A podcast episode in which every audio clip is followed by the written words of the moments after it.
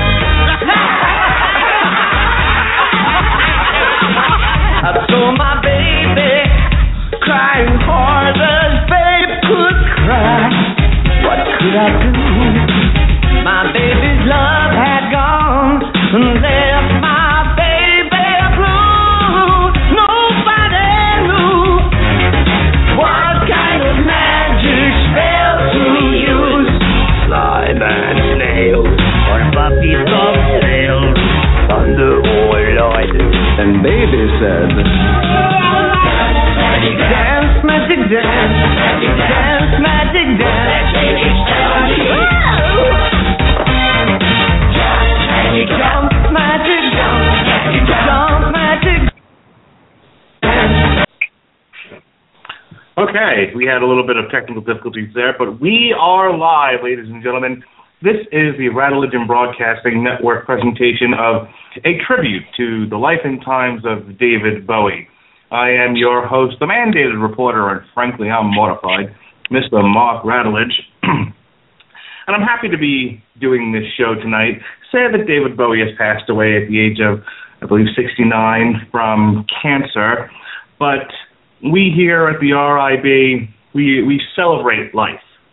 We don't we don't mourn. We celebrate. We are we are here to uh, look back at a great musician, hear some of his music, tell some stories, and share our love of David Bowie. And I am, of course, not alone because who the hell wants to listen to me talk for an hour uh, by myself? I am joined by someone who's not here at gunpoint. Uh, Not tonight, at least. come on closer. I, I know it's uncomfortable. Oh, here, I'll turn it this way. Uh, ladies and gentlemen, uh, a bigger fan of David Bowie than, than I, a lifelong fan of David Bowie, Bowie, David Bowie, and somebody who I can rarely get on a podcast. So this is extra special. This is Twilight time, everybody. ladies and gentlemen, the lovely Mrs. Melissa Radulich. How do you do, madam? I'm okay. Excellent.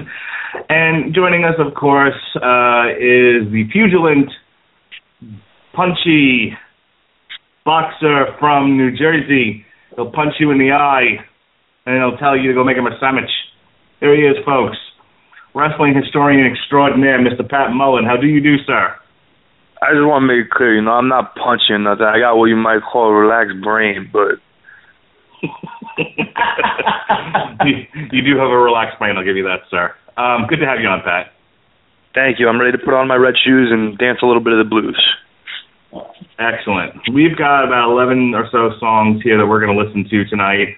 Um, and like I said, we're going to play it loosey goosey and just um, play some songs, tell some stories, share our love of Mr. David Bowie. I want to go over to um, Melissa in just a moment, but I know for myself, I didn't own any of his albums. Um, my attachment to David Bowie came through uh, going dancing. I don't know if people know this, but you know, in addition to being a wrestling fan and a movie enthusiast and all that, I was also quite the dancer back in the day. Um, I used to go clubbing in New York City, and the kinds of places that I would frequent were 80s clubs or goth industrial clubs, and goth industrial clubs tended to also play an 80s set. So most of the time that I spent out dancing was listening to uh, there was a lot of David Bowie that would get played. More than I realized, as a matter of fact, as I went back through his catalog, I was like, oh, that's a David Bowie song. So that was my exposure to David Bowie. Uh, he he made great songs to dance to. Now, Melissa, you're a, a lifelong fan. You were telling me some stories earlier, which I hope you'll share tonight. What uh, what why David Bowie? What's the attraction? Um, I always kind of had this weird infatuation for the British invasion and the British culture. Um, so much so that at one point in time, I actually do think I faked a British accent for a while. Um, but a lot of it came from growing up in a house with a dad who was in rock and roll in the 70s in Europe and, and worked with a lot of these guys. And I can remember hearing stories as a kid. You know, my bedtime stories were rock and rollers and the crazy things that they did on the road. And um, for some reason, David Bowie, especially when I hit about 12 or 13 years old, 14 years old, really started to kind of speak to to me in that I don't know, I guess that weird adolescent time when you feel like you don't fit in anywhere. So, um, you know, it just kind of evolved from my love of all things British and now, folks, she not only apparently uh, once faked a British accent, but she also told me about the bougie teacher that she works with after working in a black school for a few years. I don't understand why bougie is a black word, considering that all of my very white, southern, affluent girlfriends use the word bougie to describe themselves. I don't understand. Welcome to another edition of Assimilation Nation. yeah, take it easy, homie. Um, we'll we'll come back to you. I think it's a northern thing. I do. I think y'all have. I don't know. Y'all. Shut up. All right. Um, we'll we'll come back to the antebellum moment in just a moment. But uh, Pat, now um, you and I don't really connect on music. Uh, you said earlier you don't really listen to the uh, the Thursday Night Delight. That is the Metal Hammer of Doom. It's uh, a little too heavy for you. Yay! Quiet, you. um, so, uh, your music taste. What what do you listen to, and where does David Bowie fit into that? I'm I'm legitimately really all over the place. Like I, a, a few guys I've listened to, you've covered bands like Clutch, um, but but at the same token, I can listen to Clutch for ta- for you know a while, and then immediately after I can throw on some Stevie Ray Vaughan, or I can go Motown. I, I just love music in general, and you know I don't have a a super taste preference for a genre, but um, Bowie's always just been really. He's just had something about him and I think Melissa touched on it a little bit, not just because he's British, but he's one of those just people who is always cool. And you can't t- ever teach cool. You just have it or you don't. And the guy found a way to remain not just relevant, but at the forefront of music movements for close to four decades. So there's a lot going on there. But my first exposure to Bowie had nothing to do with music. First time I saw him was in the movie Labyrinth, and we heard, you know, Magic Dance to start the show and before I knew anything about this guy, I knew him as Jareth the Goblin King. I would say that's right for me too. Um, as I said, I knew I might have known a lot of David Bowie's music without knowing it was David Bowie, which is typical for me, uh, where I would hear songs and not necessarily connect them to an artist. But I think the first time I ever saw David Bowie and recognized him as a musical performer was in the movie Labyrinth, which is partially why I started the show with Magic Dance because I think if there is one you know, people have their uh, time period of David Bowie that they that they like, that they prefer, whether it's the Ziggy Stardust period or what you call him, the White Knight. Thin White Duke. The White Duke. You know, or later on, and for me, he'll always be, as you said, Jareth the Goblin King with his huge codpiece. Do you know what's funny about that though? Because I say so. I don't know. I well, I know how old you are, right? But I don't know how old everybody is. But I'm probably the youngest of you guys, and that is not my first memory of him. And this is where I think background comes so heavily into play mm-hmm. because I grew up, you know, my bedtime music was these great rockers of the 60s and 70s. So, you know, for me growing up, I knew David Bowie as David Bowie before I ever knew him as the Labyrinth King. In fact, I probably didn't even see Labyrinth until I was uh, 10 years old. Right. So let's get into. We got some music to play here. Got a lot of music to get through. And for people listening tonight, uh, as I said, the celebration of his career, but it is not a career retrospective where you know we start at the beginning and work our way all the way to the end. I picked literally 11 songs to play that uh, I knew and knew were popular, uh, songs that I like, that I like to talk about and listen to um, I, my wife, and I read the list to Melissa. She said, "Oh, you picked a lot of the the the, the thin Oreo cookie series. what was it again? The Super Aryan Dream. Yeah. Yeah. Um, and and I did that by accident. I just went, "Oh, I like these songs. This is what we're listening to tonight." So um, let's go right into uh, a an old favorite of mine. Uh, probably the song I heard the most when I would put on my dancing shoes. This is "Let's Dance."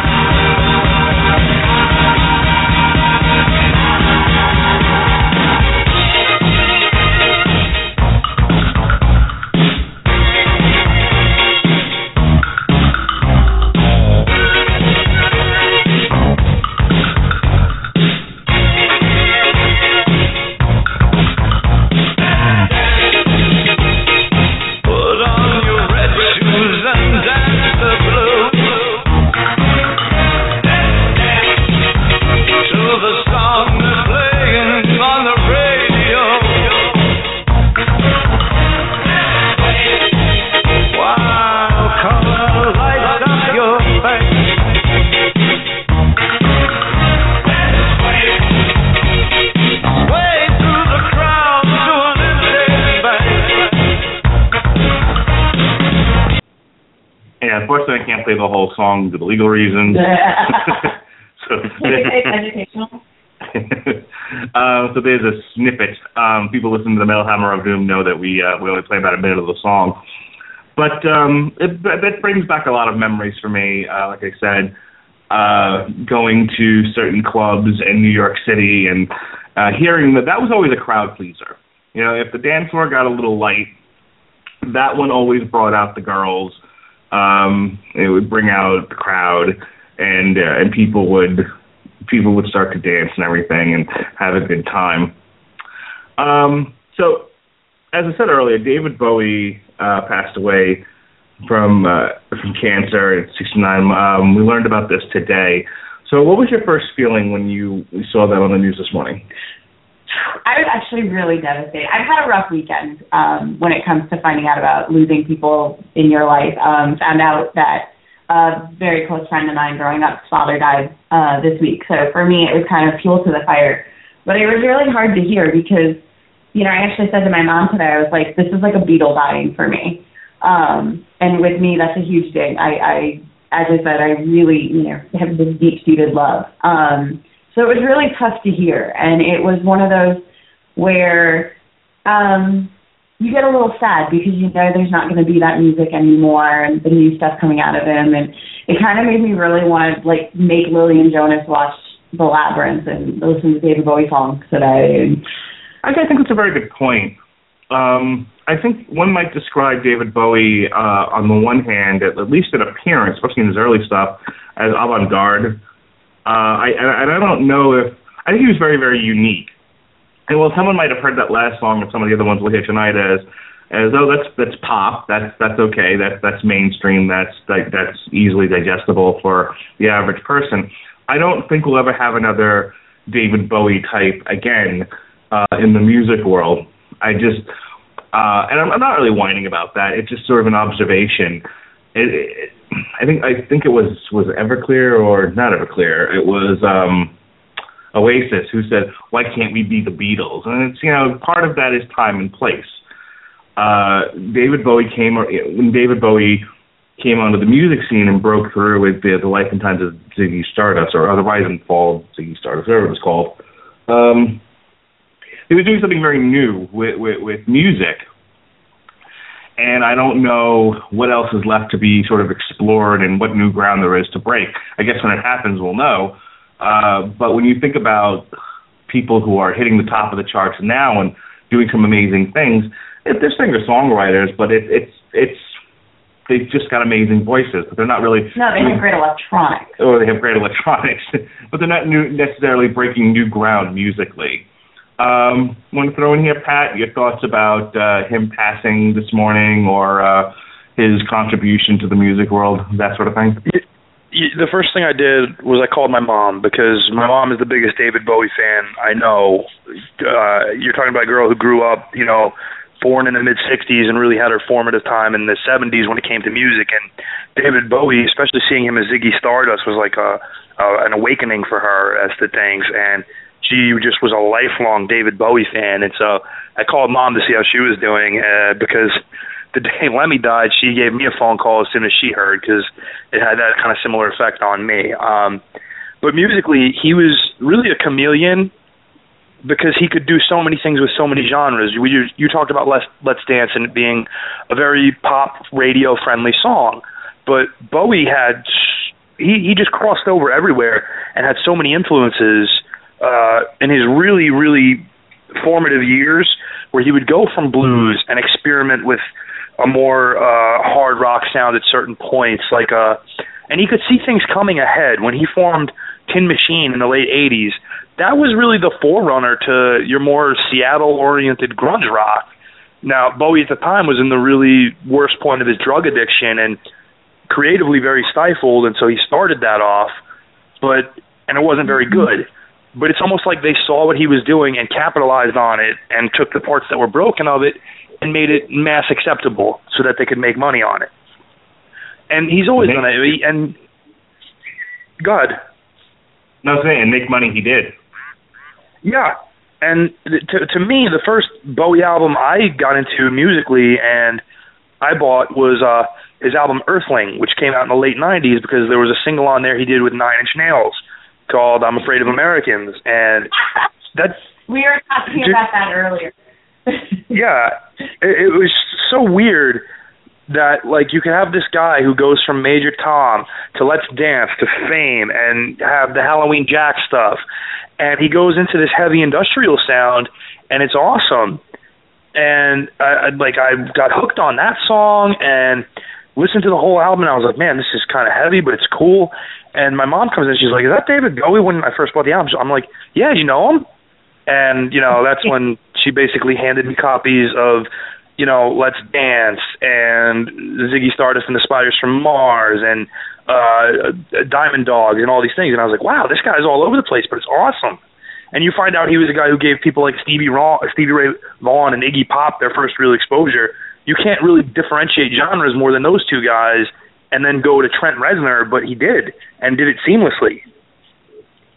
play another song here. I want to keep going with what Pat's saying, but let's play another song and we'll come back to the conversation. Speaking of uh, someone's rising popularity, this is Fame.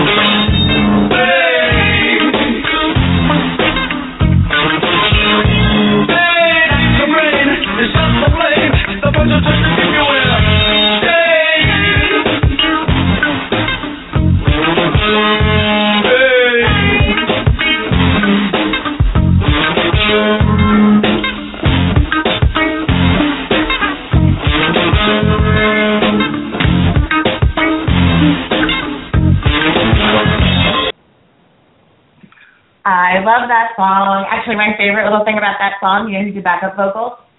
Who did backup vocals? John Lennon. Ah, it all comes together. Yes. I am always amazed by an artist's ability to stay ahead of the trends, but also uh, create music that is an expression of his time, uh, the present time in the music industry, without becoming pretentious um, or doing something that that was so supposed to be timely, but because of whatever the issues are in production, missing that time period. I'll give you an example of what I'm talking about. Guns N' Roses, when they put out uh, Chinese Democracy, was about 10 years too late. you it was this big like, industrial sounding record uh, well after industrial had arisen and fallen in the mainstream, and it just sounded way out of date and, and um, just was just terrible. this was just a terrible record. What? Uh, Chinese Democracy by uh, Guns Well, N' Roses. that's also what happens when you record an album and then mix it over 10 years. Yeah, exactly. You sort of missed the boat. But uh, I don't think Bowie ever did that. I think Bowie was always able to sort of juggle um, musical trends while again staying ahead of music and, try- and being able to experiment and try new things. But I think part of that's because he collaborated well. I mean, this is a man, like, yeah, he is extremely talented, but he was always that person who kind of figured out who was going to be a great collaborator. And he really Mick sought Jagger out. notwithstanding. What did he say? Mick Jagger notwithstanding. well, there's a whole other side to that. oh well, talk talk about that. I don't. Well, I mean, there was always the thing about um sexuality in David Bowie, and and actually one of his apparent male love interests was Mick Jagger. Um, Did, did Mick Jagger return the favor? well, okay, so we all know. Oh, well, not, but so my father in the 70s. Was also in love with David Bowie. No, with a roadie in Europe. And so one of the cool things growing up is that I, you know, my dad had these stories of these people in the 70s and the things that he had to do and the jobs he did. And, you know, pretty much anybody big in the 70s um, in Europe or, you know, in or touring in Europe, my dad worked for. I mean, my dad worked for Paul McCartney. He worked for George, you know, everyone. Um, but he actually one night had to uh babysit David Bowie and, and Mick Jagger at a concert. And um David Bowie was there with Angie and Mick Jagger and there was lots of very inappropriate things happening and, and fondling of, of each other. And this was all, by all three of them. So um, you know. it is what it is. Okay. and if you've ever seen the Dancing in the Streets music video, that basically just gives you a visual on everything. Yeah, pretty much, pretty much. Okay. So, uh, you know, some Strange Bed- Bedfellows sometimes makes for some very interesting music. Definitely. Uh, Pat, anything before we go on to our next song? Well, you know, we were talking about how he was always able to not do something that sounded like it came out 10 years too late.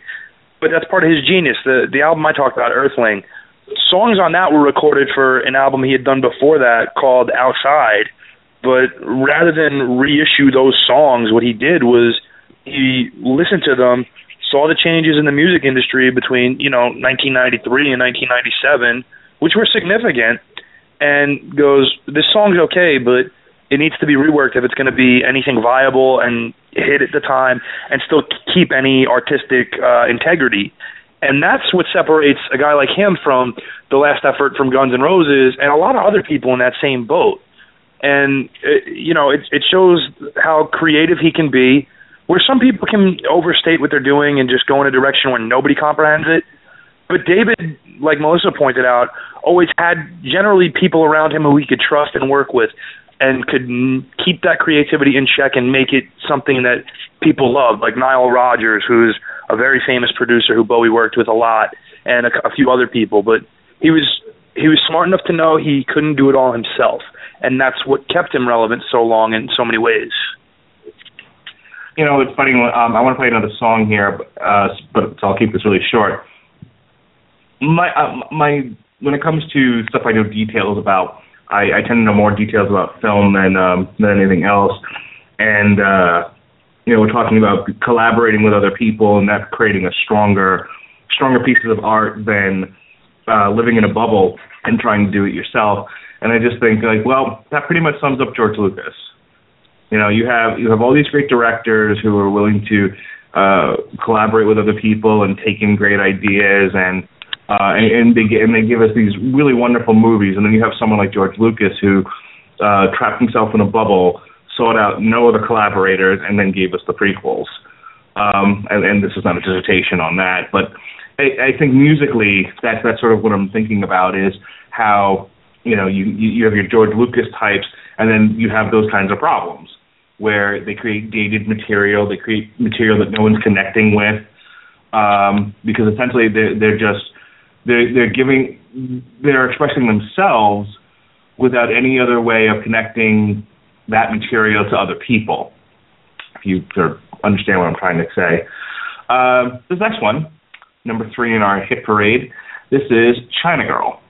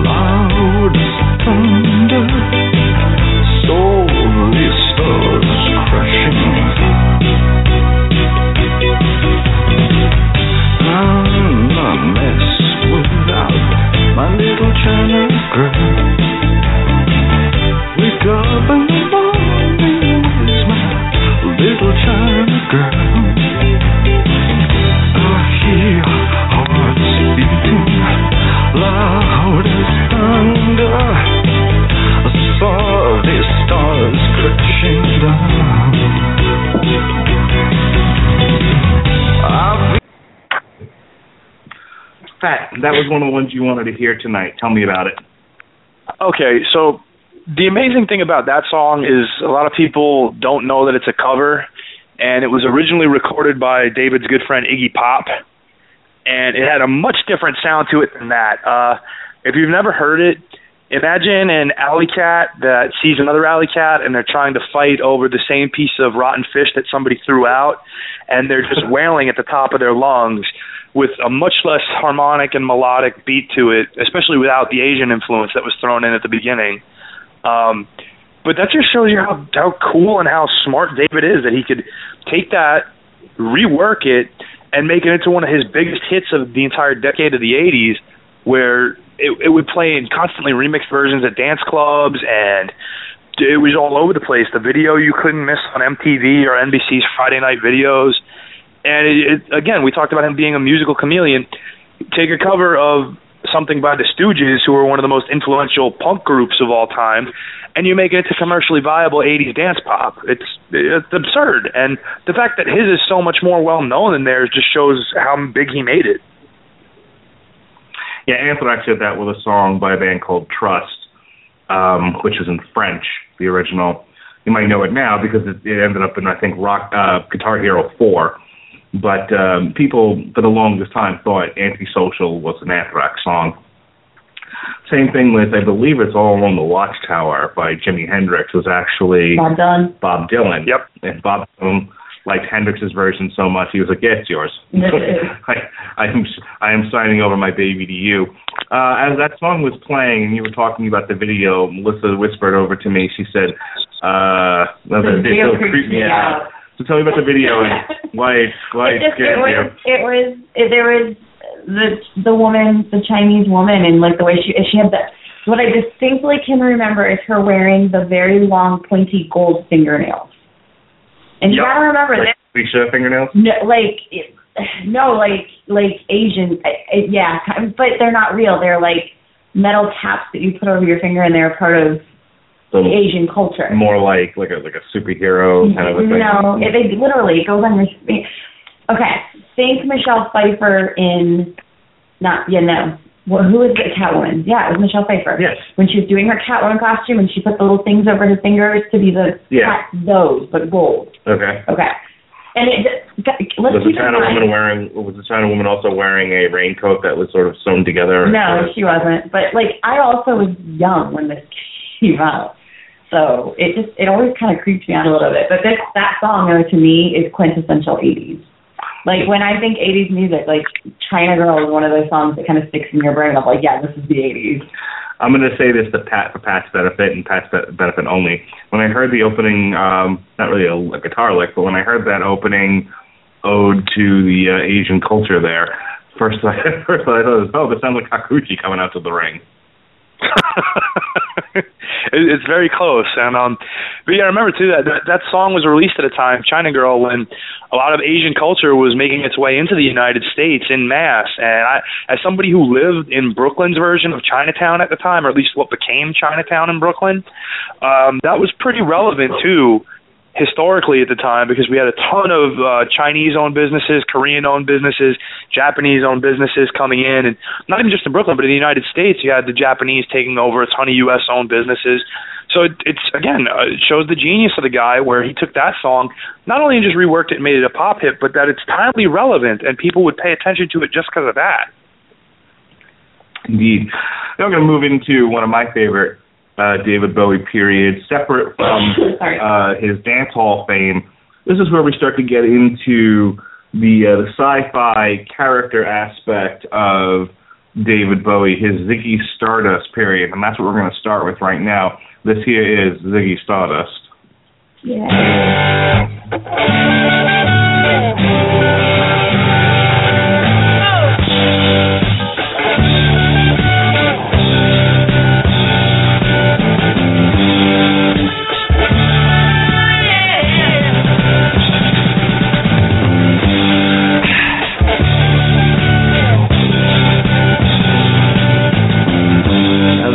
played guitar. Jamming good with Webb and Gilly and the spiders from Mars. He played it left hand, but made it too far. Became the special man, but then we were Ziggy's band. Ziggy really sang. Eyes and screwed down hairdo. Like some cat from Japan. He could lick 'em by smiling. He could leave them to hang. They came on so loaded, man. Well hung snow white fan. So where were the spiders?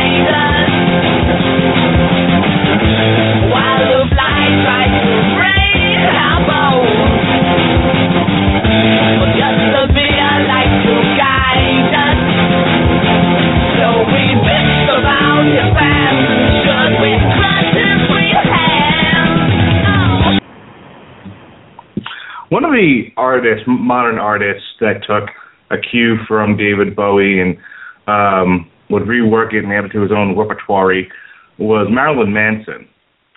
And the curiosity about that is That's actually really funny. um, my wife is uh, scared to death of Marilyn Manson. If we're driving, hang on, hang on. I have to tell you though, he actually No, wait, hang on, I'm a gonna- really nice tweet tonight to, about David Bowie. Okay, I'm, I'm going to give you an opportunity here, but I, but first let me let me get to it. See, Fine. so my wife can't be in the car when like the beautiful people. She hears the of the beautiful people. She like a cat will just just just run I have jump out of the car into the clouds. Um, we won't see her again. just absolutely scared to death of Marilyn Manson.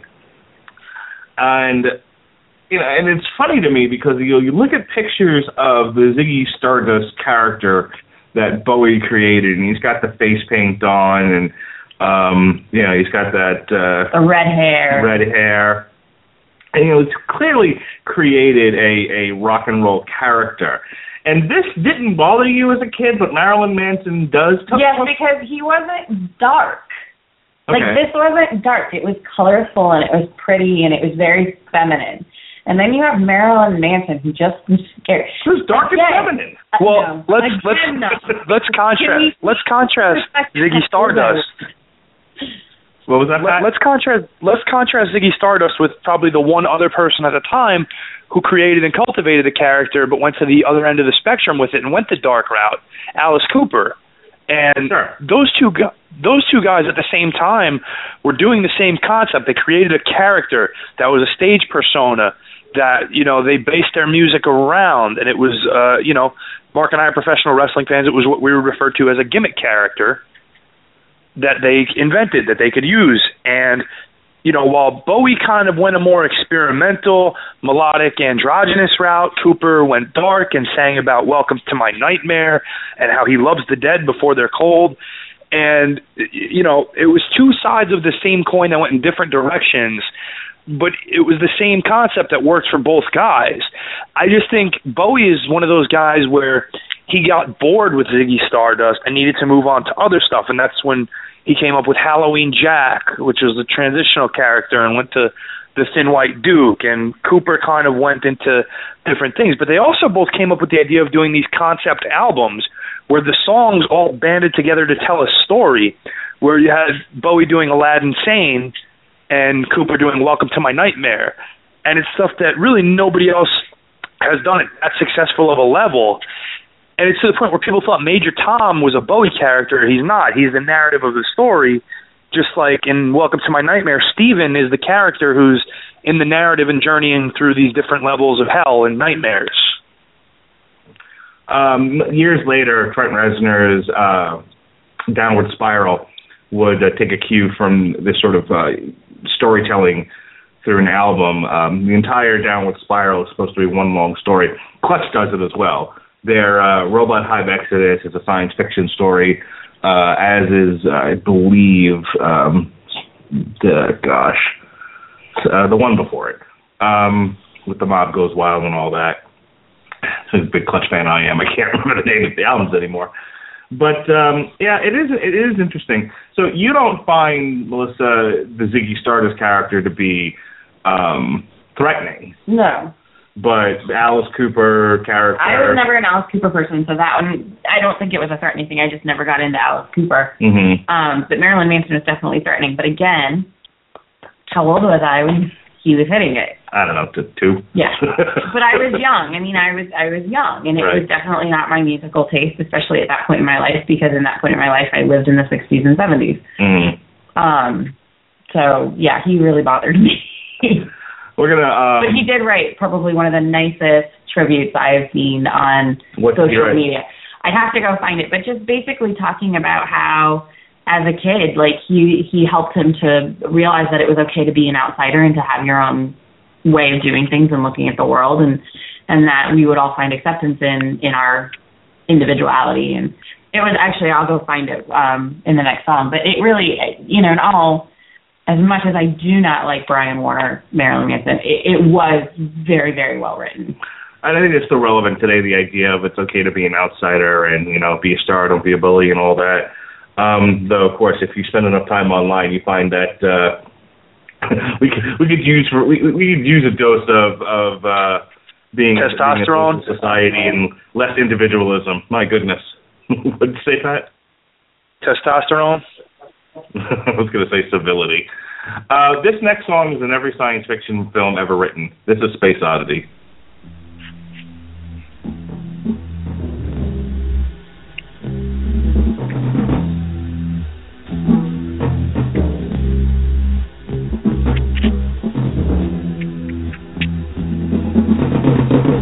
Ground control to Major Tom. Ground control to Major Tom. Take your protein pills and put your helmet on. Ground control to Major Tom. Six. Commencing engines on. Three. Check ignition and may God's love be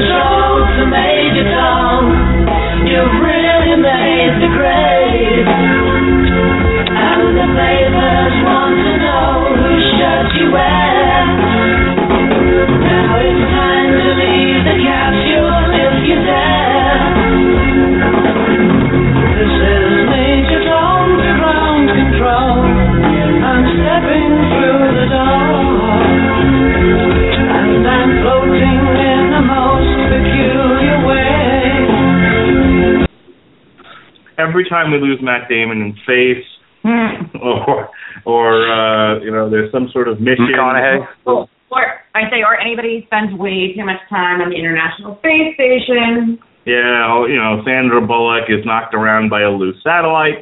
They you hear this song. It's just the, you you cannot now disconnect this song from the science fiction film genre. They are now one and the same. I didn't, go ahead, Pat. You're starting to react to that. I didn't want to talk over you.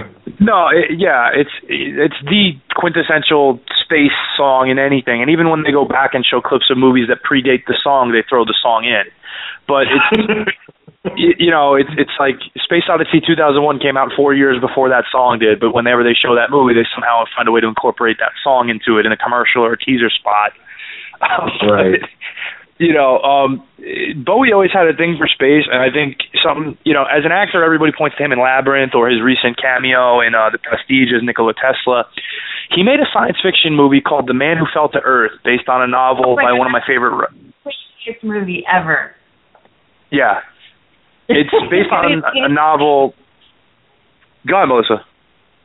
Oh, I was gonna say it was insane. I mean, I remember begging my par- when I was going through my phase. I begged to watch this movie, and we actually had to go to Blockbuster and hunt it down. And then I sat and I watched it. And at the end, I literally stood up, looked at my mom, and go, "I don't understand any of this," and walked out of the room. Yeah. they Somebody watched THX for the first time. I don't understand what's happening? it's really the same reaction you'll get, and everybody points to Bowie as an actor in that, but they cast him in this movie based on a novel by Walter Tevis, who's one of my favorite writers. He also wrote The Hustler, The Color of Money, a lot of other stuff. And this movie is a much more uh what's the word I'm looking for? Uh extravagant performance by Bowie than Labyrinth, which is crazy because he really hams it up in that. But he has to go all over the place in this movie from being this alien who's supposed to save his world by collecting water and he becomes a successful billionaire but he becomes addicted to alcohol and television and it's it's just so bizarre and such a mind trip especially the first time you see it and you're you're just left like huh i don't know what i just watched but he was really good but i don't i i think he was really good but i don't know where this went Yep, I, I was totally off. I mean, I, I was I was like 15, I think, when I watched it, but it was definitely one of those things where I'm like, um, I don't know what just happened, and I'm sure this is some deeply artistic thing that I, you know, when I'm older, I- if I, I- watch it, I will have some I compare deep, it you know, to- like yeah i compare it to uh, watching a cartoon movie called the last unicorn when i watched it after i'd eaten a mushroom I think that that movie was a mushroom trip, quite frankly. All I remember from the last unicorn is the fucking skeleton screaming, "The- the unicorn! You!" You know, Lily keeps trying to watch that on Netflix, right? The, the last And I unicorn. won't let her. Uh, yeah, the, the short isn't a problem with nightmare. Uh, for those of you keeping score, his in his in the David Bowie filmography, I'm just now realizing this. Uh, he's in SpongeBob's Atlantis SquarePants from 2007, and he's in SpongeBob's Truth or Square in 2009. So there's David Bowie for you. he did everything. So part of that might have been there was a song of his in it. Yeah, well, with, with SpongeBob SquarePants, it could have been, you know, just a, a cutaway gag, and who knows? I just, I just, of all the things I saw in his filmography, that stood out to me. SpongeBob. All right. All right. Speaking of uh, that, let's uh, let's go to our another song here. This is this is again one of my personal favorites. This is Ch Ch Ch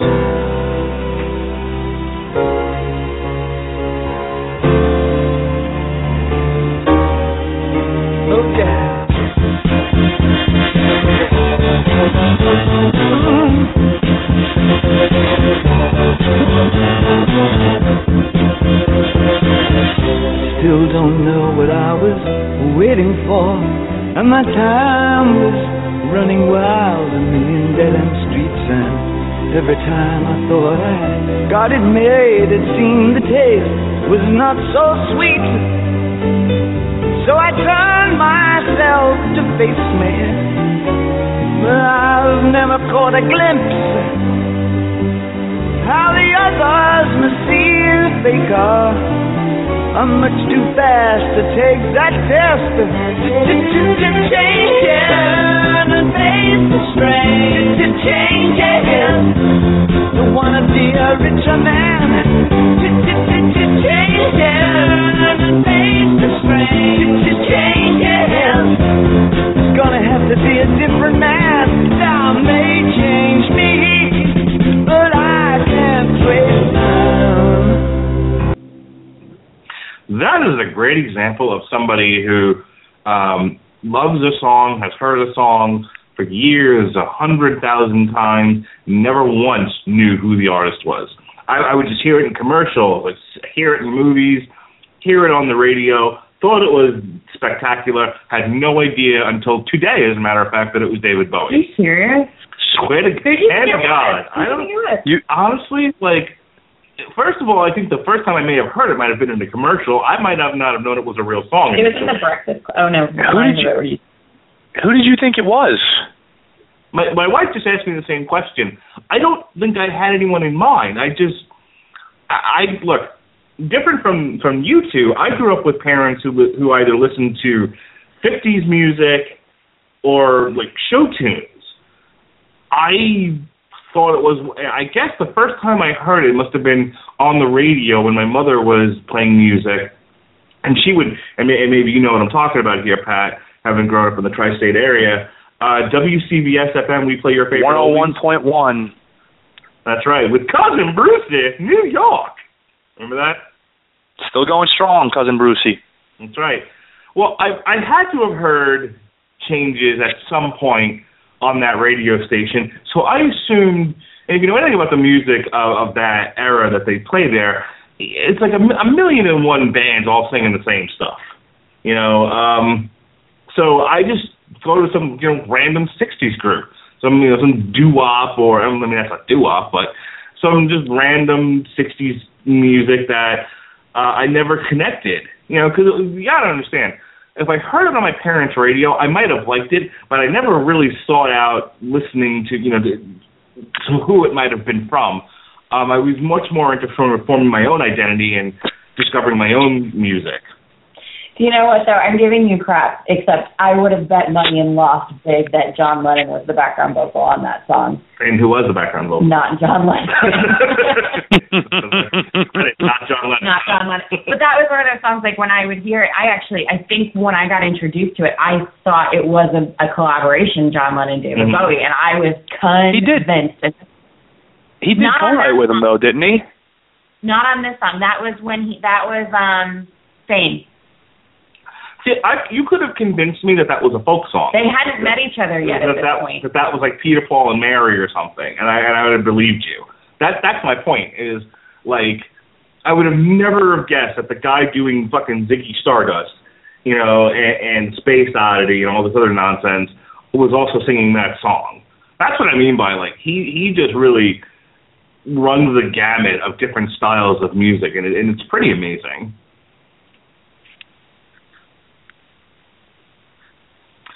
Um, let's go on to another one, which again, I would find out years later was, was by David Bowie. This here is Young Americans.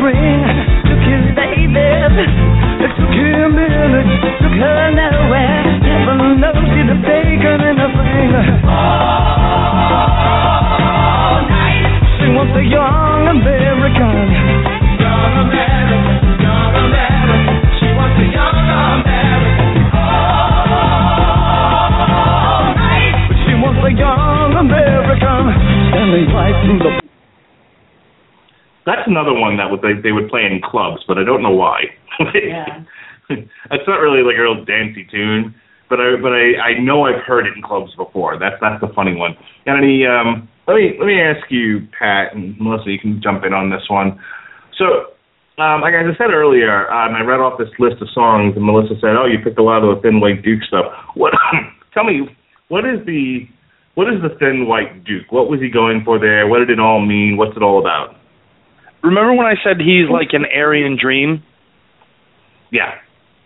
Yeah, that was kind of it. He was there was like a big cabaret movement in Germany at one point. You might remember people like Taco and uh Klaus Nomi and like so Bowie looked at that culture and he kind of took a little bit of that added a little bit of the character he played in the uh movie we mentioned before, The Man Who Fell to Earth and kind of Nazified it a little bit with always wearing this waistcoat and the slick back hair. And it was supposed to be like a villainous character. Okay. Kind of a Bond villain. Yeah, kind of just a, a militant, like uh, uh, I think he once described, and I want to I want to get this right. He described him as uh, ice masquerading as fire. I think is how he said it. Interesting. Okay, so that's more than I, I was, and it's more than I knew because that was one of those things I never really dug deep into that stuff. So, but interesting trivia: background vocals on that song, Luther Vandross. Oh boy. Luther yeah, that was during the time. That was during the time when Bowie thought music had lost uh, the importance of its melodies and harmonies, which is what he fell in love with from like the Motown era. So he wanted to bring Yeah. that influence back, and that's he found a young Luther Vandross who hadn't yet gotten his big break. Really? He called it plastic soul. I'm, I'm reading it on Wikipedia right now, guys. I'm not that insightful. What's on, the rattlers, on- everybody? on other, on, like, come on, if there were people, if there's a Paul McCartney or John Lennon or George Harrison or Ringo Starr, I could give you like the deep down dirty like without Okay. Wikipedia. or Common Core. Shut up. Um, but on some of this, I do have to look it up. But yeah, Luther Vandross is on this song. Okay. So I, I love this next song uh, for all the controversy that was created out of it when a certain rapper uh, didn't steal the bass as he purports. This, of course, is David Bowie and Queen Under Pressure. All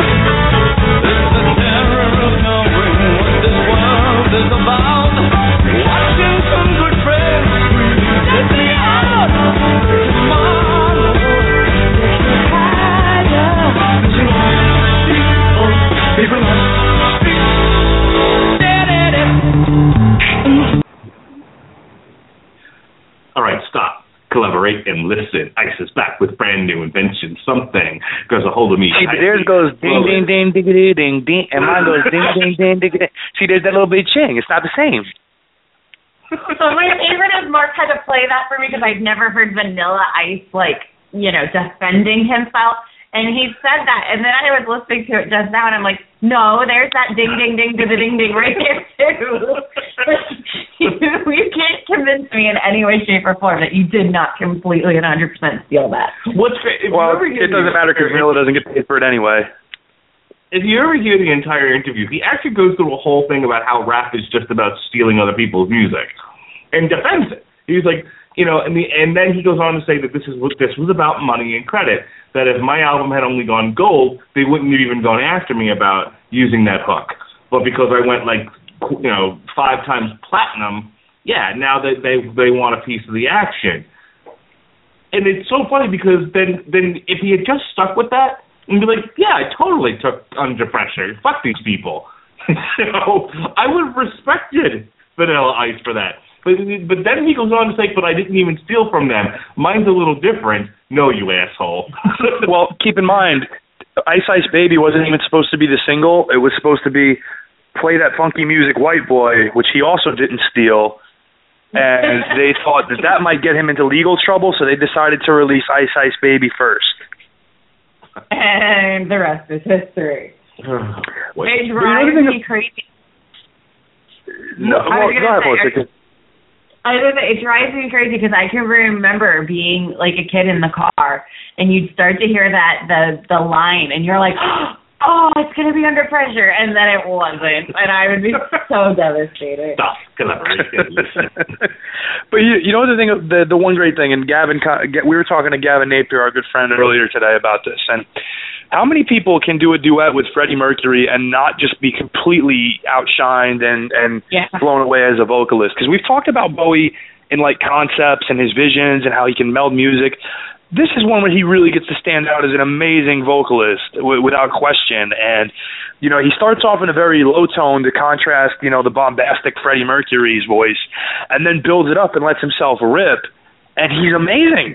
And he never really gets enough credit as a vocalist.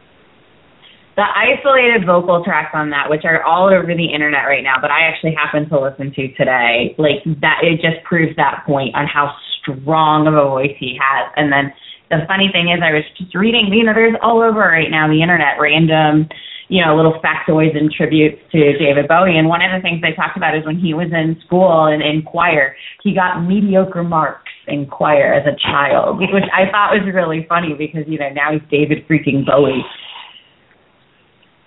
You know, that that's the thing. Um the teachers are looking for a certain thing and like skipping. like skipping. Uh personal story there. Oh fucking I'm you know. So so my my poor You're not gonna tell a story uh, about your dog again, are you?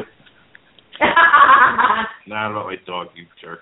Uh, but my daughter, as a matter of fact, um, she got she she just transferred from the from the beginning dance class to the more advanced dance class, and the teacher basically said, "You can't even skip. You suck. You have a you have a month to improve, or we're sending you back to remedial dance." And uh, you know, my kid took it on the chin. My wife, however, was devastated. Well, you know, everybody, you know, people need sandwiches too, guys. All right, this next one is, is a great song. This is called "Heroes." So prior to the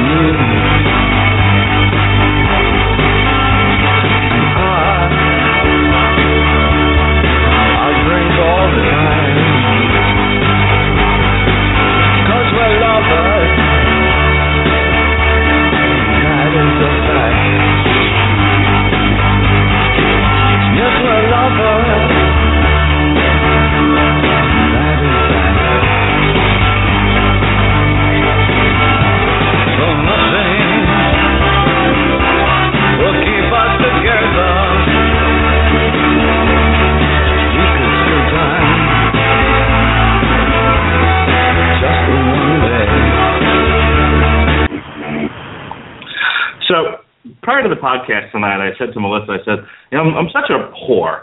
Uh, I'm I'm such a a just I my preoccupation with uh with money. Even even this podcast tonight, you know, yes, I wanted to talk about David Bowie and listen to his music, sort of revel in his career, but um, there there was definitely the ooh taking advantage of an opportunity while it's hot to generate clicks for the Radulich and Broadcasting Network. I won't lie, that was a big part of this tonight. And I walked out of the kitchen, and um, I expect Pat to pass all of this on to our friend Jed so that I can be later called a money hungry Jew. Um, but I said to Melissa, I said, you know, I, again, starting with the line, I'm such a whore. I, I miss my calling as a movie producer because the because he would have died this morning, and by lunch I would have had somebody uh, writing a script, a, a biopic about David Bowie, set for release set for release December 25th, 2016. Like immediately taking advantage of this man, this poor man's death. I'd have been like, yes, now is the time. Strike while the iron's hot. We need a David Bowie biopic. And I said that only because, like, oh, okay, David Bowie, he's in the news now. It's, now's the opportunity to do all these things. Um, this is just sort of a timing thing. And I said it without ever knowing. Does David Bowie even have any like uh, dramatic uh, controversies in his life that would make for an interesting movie? He had to change his name from Davy Jones to David Bowie. Oh dear. well, you could stretch that into a movie. Like I mean, I know he, like Taffy. yeah, I know he got in trouble in the 60s and 70s because he made some comments about um his sexuality and you know, at one point he made a comment about, "Oh, I'm gay." You know, he, he very much was he probably was bisexual, but he made comments about being gay, you know, was always with women and I mean that would be probably the weirdest thing, but you know, I, truth be told, for the last 23 years or so, he's been married to Iman and living a quiet, you know, quiet life. and that's the that's the other point that I wanted to make is he really stands out and to me, um you know, somebody who got popular in the sixties and seventies, um who went through an entire, you know, four decade career and didn't have a major controversy. I mean, I'm gonna reference Axl Rose again. He didn't set off a riot in Canada. Um, you know, He got busted for pot, but Yeah. everybody did. I mean, Paul McCartney got busted. Yeah, who didn't? Who doesn't get busted for pot? Um, like you can't point to David Bowie and be like, oh, he went through this. I'm a horrible human being because you, I think about like Johnny Cash, you know, who had a biopic made of him. I think No, it was much more similar to Brian Wilson. Um, and it's just like, yeah, I, I don't know if there'd be anything even dramatic to to put on screen that would be of interest to people. You know, What about when he bottled his own urine he bottled his own urine. so that the witches couldn't get it? All right, what are you talking about, sir? And and at one point when he was really in a terrible state of addiction to multiple things, particularly cocaine, he literally went batshit and would leave himself in his house for weeks at a time, not leave, bottle his urine so that it couldn't be kept by witches to do voodoo or what have you on him, uh, and lived on a diet that consisted of milk and green peppers. At what point in his career was this? Actually one of his more creative and successful points in the late 70s, right after he did the recordings of what's come to be known as the Berlin Trilogy, which we just listened to Heroes, which is one of the three albums that makes it up, along with Low and um, I forget the third album, but that, that's during that period. Okay. I think if someone takes my idea, which the Radulich Broadcasting Network is also, you know, as always, we we we have an uncredited consulting role in Hollywood. People, uh, unpaid interns, listen to our programs, take our ideas, and do things with them. This this happens. You've never listened to our show before. I guarantee you, now that I've said it, someone out there is like, "Holy shit, he's right," and is now going to work on a David Bowie biopic. It might be on VH1, but they're doing it. I swear to you. Um, but it'd probably be it would, it would probably be that. It would probably be you know the early struggles, the 60s and 70s stuff, and it would end in the 80s. Um, because I don't think there's anything much to, to other than he became a you know a multi-platinum uh, musician. Does it does it end with him meeting Iman? That's what I was just thinking because as he was talking and he was like, "Oh, it runs." When you were talking about the stuff with the height of the addiction in the late '70s, I was like, "Oh, well, that's right before he divorced Angie." So I actually could see that going that way. Actually, this sounds more like a Lifetime movie. In what way is this a lifetime movie? Well, because it's like that struggle and and the craziness, and then getting out of the bad relationship and finding the good one. Bad relationship. Tell me about that. Angie, him and Angie. Yeah. Oh well, he was married to Angie. Angie who? Amy? Name, I don't know what her Angie name Bowie. is. Yeah, Angie Bowie. She was an She, actress. uh, actress, model. She's just as crazy, and in fact, she's currently living in the Big Brother house in England. And there was stuff all over the news about how they actually did not tell her. They had to wait to tell her because they were completely cut off. Uh, but she's kind of an insane person Okay. um, and she was a lot of it was a big catalyst for a lot of the issues that he had. Okay. Did not know that. His ex-wife was crazy. Huh. Wonder how much of his musician, uh, how much how much of uh, his songs came out of the angst that was uh, provided by that relationship. Yeah, I don't know. All right. Here's another one uh, that I didn't realize was by David Bowie originally, because the first time I heard it, I heard it by Nirvana. This is the man who sold the world. Nirvana covered this. Nirvana sucked.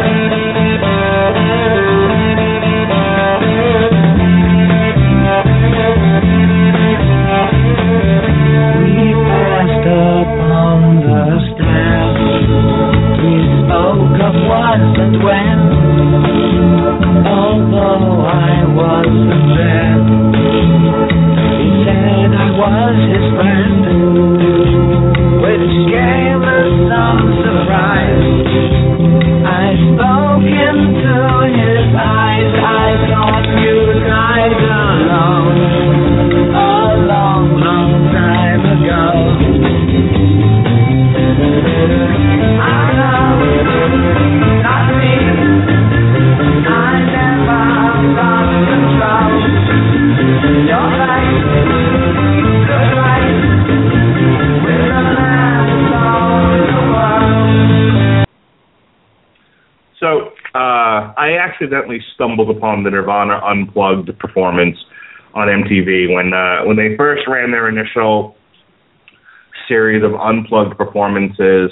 I happened to be at a friend's house and I was flipping through the TV and I happened to see Kurt Cobain in the rocking chair playing an acoustic guitar.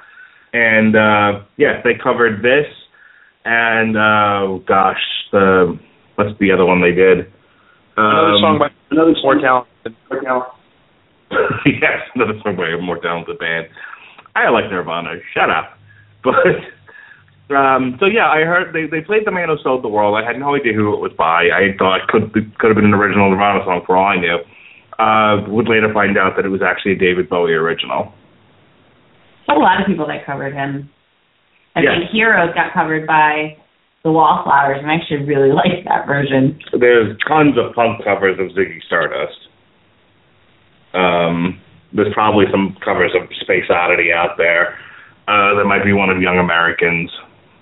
Fame But, uh, any gets thoughts? ripped off all the time by rappers, but you know, rappers don't steal anything. no. Uh, any thoughts here, Pat, on the man who sold the world? Uh, it's it's it's an interesting song. I was actually going to go back to the last song we played, though, Heroes, because it's it's probably one of your more favorite songs. I would think, Mark, that he's done. Heroes, absolutely. Okay, well, uh, and no surprise then. Do you know who happened to play guitar on that song?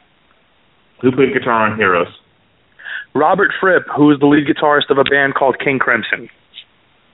That would make sense. um, I know of King Crimson. I've heard King Crimson before. Uh, a progressive rock band. Good stuff. So uh, we're winding down here. We've got one more track to play, and then we're going to do a bit of an outro after uh, our final conclusions here. Um, you know, we've been ta- we've been talking about this and that. You know, trying to keep the stuff relative to the songs that we're playing. Well, Melissa, you got any good stories? Anything else you want to talk about? You know, burning desires. Anything you want to? Any uh, David Bowie related material you want to share with the world? Um, actually, a really funny thing that pops out for me is um, so in '97 he turned 50, and this was kind of at the height of my um, introduction and and you know fascination, obsession with David Bowie, and they were doing this pay-per-view concert in New York, and I wanted to see it so bad, and one of my parents' friends, um, who was kind of the person who led me towards the David Bowie path after being this, you know, a big Beatles person for, for many, many, many, many years, was like, oh, just get him drunk and tell him you want it and he'll buy you anything you want. And so I can remember, you know, I can remember my dad pretending to be, you know, overly indulgent in cocktails um, one night and me going and asking him if I can order it and him going, yeah, sure, fine, whatever. Um, and I can remember ordering it. I can remember watching it and videotaping it, and I can remember over and over and over and over again watching that concert. And um, you know, you were talking about Afraid of Americans at the beginning of the show, and it was so funny because I am not a Nine Inch Nails, Trent Reznor industrial person at all. And I can remember trying so hard to really like this this industrial stuff he was doing on the show, but secretly wishing like, oh, why can't I hear some of the older stuff too? Um, but I No, do. hang on. Funny side story about that. One of our first dates was uh, going to see Ministry live in St. Petersburg. Yeah. and she married me anyway, folks. How about you, Pat? Any burning desires? Any stories left unsaid? Anything you want to share with the world, David Bowie related? So my maternal grandfather was probably about as hard a man as there was. Um, you know, veteran of two wars, was an iron worker, uh, immigrated from Canada to the United States when he was 15 after he had already worked for three years in a slaughterhouse. So he, You're he was Canadian? not. Wait a minute, you're Canadian. I, I need to talk about this. You're Canadian? Has this not been established already? No, I, I'm, this I'm pretty sure I'm this is covered ground. No, I not on one of my shows. I I, I Oh, didn't well. realize it's for a Canuck. All right. Well, yeah, on. I'm I'm a hoser. Anyway, um, but you know, so probably about the least likely fan of David Bowie that there would be. Um, although once my mom did catch him singing Blondie's Heart of Glass after he came home from the bar one night. But Oh, that's great. yeah, I uh, but make- but anyway, I want to make a movie like Ma- your grandfather. yeah, mom, mom and her her best friend at the time, huge David Bowie fans when he was doing his Ziggy Stardust stuff, and they had this one guy friend who was kind of thin and always was you know hanging out with them all the time, and eventually after much coercion, he allowed them to turn him into Ziggy Stardust, and Awesome. they cut his hair and used food coloring to try to dye it that orange red color that he had into that mullet. They painted the lightning bolt over his face and made him up very, very pale with, uh, you know, makeup, and put him into their clothes to make him have that androgynous, you know, effeminate appearance.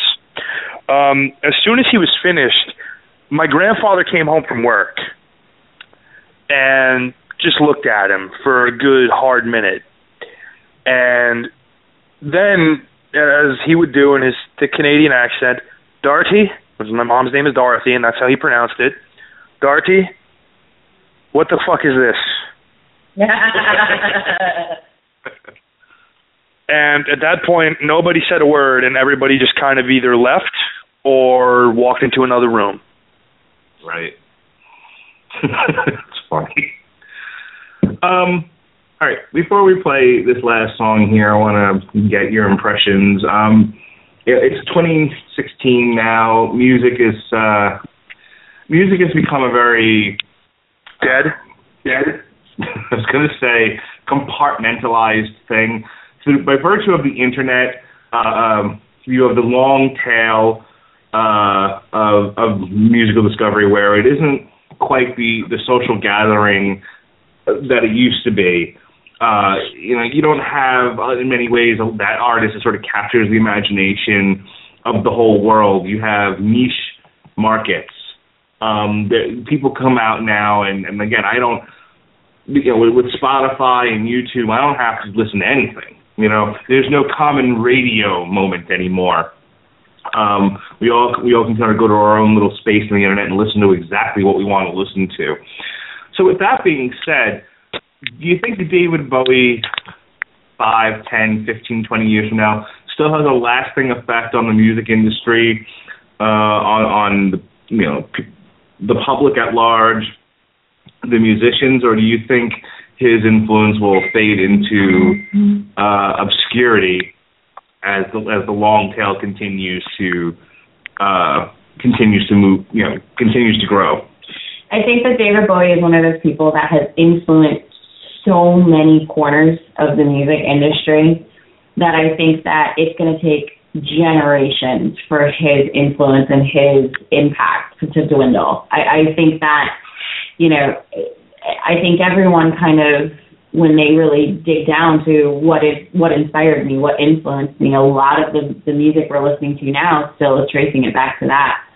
Um, and I think that as long as there are people still interested in creating new and different music, they're always going to find him. And I do think he is going to be around for a while. Pat, I I would agree. I think he's intertwined himself in so many different genres of music and is so influential over so many years that there may never be a point where there's not a piece of David Bowie in at least some type of popular music at the time, whatever year it may be. Um, you know, you can call it old or, you can call it classic. The difference between old and classic is classic is always good.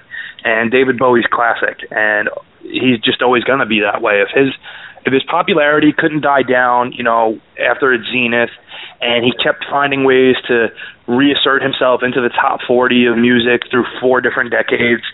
There's there's just something that's unstoppable about him, the same way it is about the Beatles or the Rolling Stones or James Brown or, or anybody where their influence is never going to go away.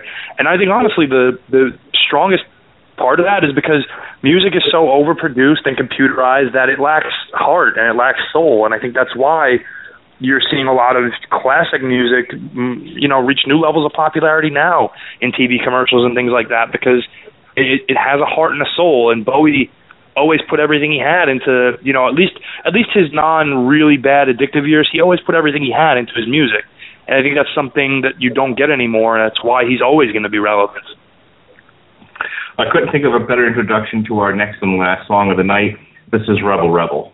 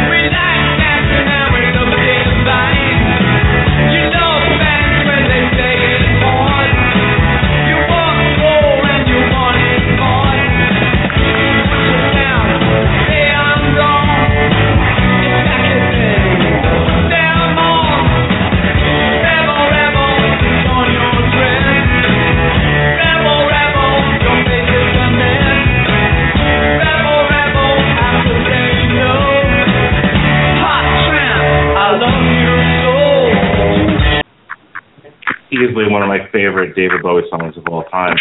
And that, folks, is the end of our tribute to the life of David Bowie. Uh, he will be missed, but he will always be remembered. I think both of my panel members here both agree on that, that whether people know it or not, they will be channeling David Bowie for decades to come. And I know for myself, I've come to have a greater appreciation of his career and what he brought to the world of music by going over some of his greatest hits tonight and uh, and talking about them with uh, friends and family here. So I hope you've enjoyed it. I've enjoyed it. Melissa, did you enjoy being on the podcast tonight? I, I did actually. This was not one where I hated you and wish that you hadn't gotten me involved. I am not a podcaster. This I never feel like I have anything of value or importance to say. I am just a lowly school teacher. Yeah. Meanwhile, she like dominates the whole podcast. Shut up. this woman is currently on one of the highest uh, listened to podcasts on the entire really goddamn net. In the history of the Radulich Broadcasting Network, our review of the Babymetal self-titled album remains one of the most downloaded uh, shows that we've ever done, and you're on it. So shut up. i hate this country That's of course Pat Mullin. Pat, did you have a good time tonight? i had a great time talking about one of the real musical geniuses of all time Well, it was a pleasure to have you on, Pat. So, uh, a lot of people listening to the show obviously know that we're we're involved in the wrestling community to a point. So, I purchased the uh, DVD released by WWE, Owen Hart of Gold, which chronicles the life and career of Owen Hart. I uh, just want to remind everybody that this particular production is in no way affiliated with Owen's family, uh, his late what his his widow Martha and his two children Athena and Oje. They are receiving no money out of this, so I encourage you that if you do buy the DVD, make an equal or greater contribution to the Owen Hart Foundation, which was started by his wife Martha. Very good. Do I have plugs? Yes. Go get an education. Don't drive your teachers crazy. if you if you've got kids in the in, in the Tampa Bay area and your and your elementary school sucks, what what school should they send their children to? I'm not saying that on air. All right, Melissa. If people want to find you on Twitter or Facebook, how do they find you? They don't. All right. I'm a teacher. I have to keep all this stuff private. I can't have people digging in. All right. Do you have any nude photographs online? Do you? Is there anything you'd like to promote? You want to You, promote you. uh, promote me? I am promoting me. Maybe one of these days it'll like, you know, earn us some money. I think that's all. Yeah. So Rattlers and Broadcasting Network on Facebook. Uh, if you want to hit me up on Twitter, It's just uh, at Mark Radulich, M-A-R-K-R-A-D-U-L-I-C-H. And maybe someday I too will appear on a Casual Heroes podcast, but don't count on it. So, for Mr. Pat Mullin, the pugilistic punchy puncher of New Jersey, and for my wife, the master of all things education and some things David Bowie, this has been a David Bowie tribute brought to you by the Radulich Broadcasting Network, and I am your host, the Mandarin Reporter, and frankly, I'm mortified. Be well, be safe, and be afraid of Americans.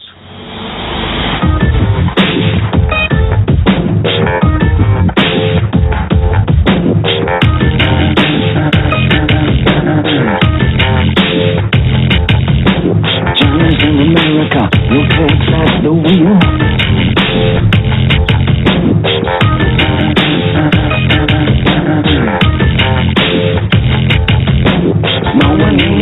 Anyone, they don't even just pretend. Giants in America. I'm afraid of America. I'm afraid of the world. I'm afraid I can't help it. I'm afraid I can't. I'm afraid of America. I'm afraid of the world. I'm afraid I can't help it. I'm afraid I can't. I'm afraid of Americans.